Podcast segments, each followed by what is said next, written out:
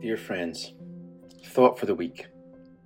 Jesus said, "Father, forgive them, for they don't know what they are doing." Luke 23:34.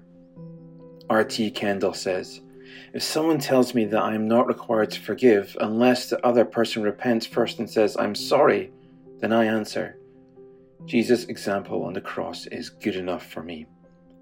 If I'd waited until they felt guilt or shame for their words and actions, then Jesus would never have forgiven them."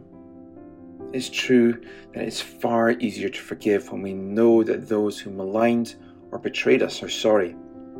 But if I must have this before I can forgive, I may never ever have a victory.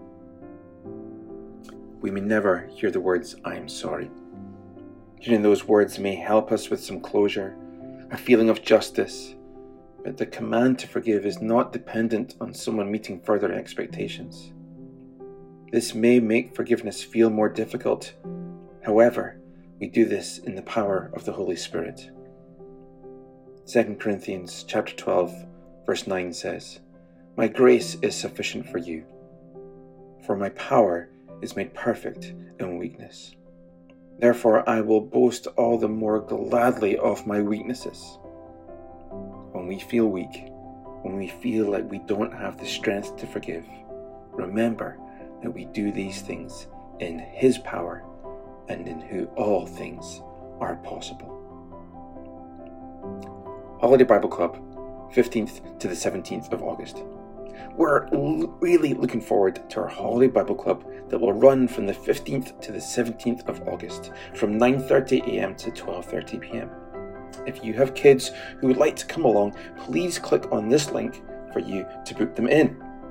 Please feel free to share this far and wide. This year the theme is Discovering the Mystery, and we can't wait to share more of Jesus with all the children.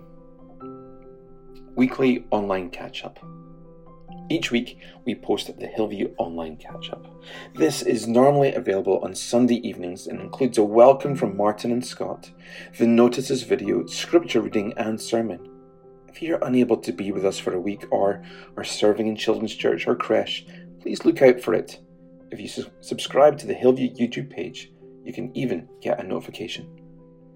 The sermons are also posted as podcasts and can be found on Apple, Spotify and TuneIn.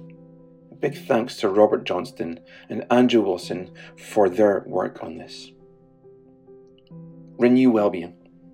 Renew continues to meet every Thursday from 2 to 4 p.m. at Hillview. This is a place to come and be, to enjoy the company of others and enjoy being part of a community, to find a quiet, peaceful place to be before God, a space to pray and give thanks for all that God has done. This will run throughout the summer, apart from the 28th of July and the 4th of August. If you'd like to know more about it, please contact Jane White. Hillview Care. If you or anyone you are aware of in the fellowship requires some assistance or someone to spend time with, please contact Iris Johns or Carol Rankin.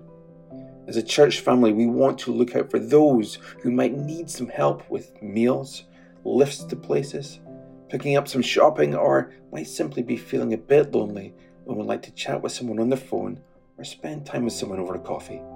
Let's look out for one another. Staff holidays. Martin is off until the 19th of July, and Dan McEldry will be at Christians in Sport camp from the 10th to the 15th of July. Thank you for listening. Love and blessings, Scott and Martin.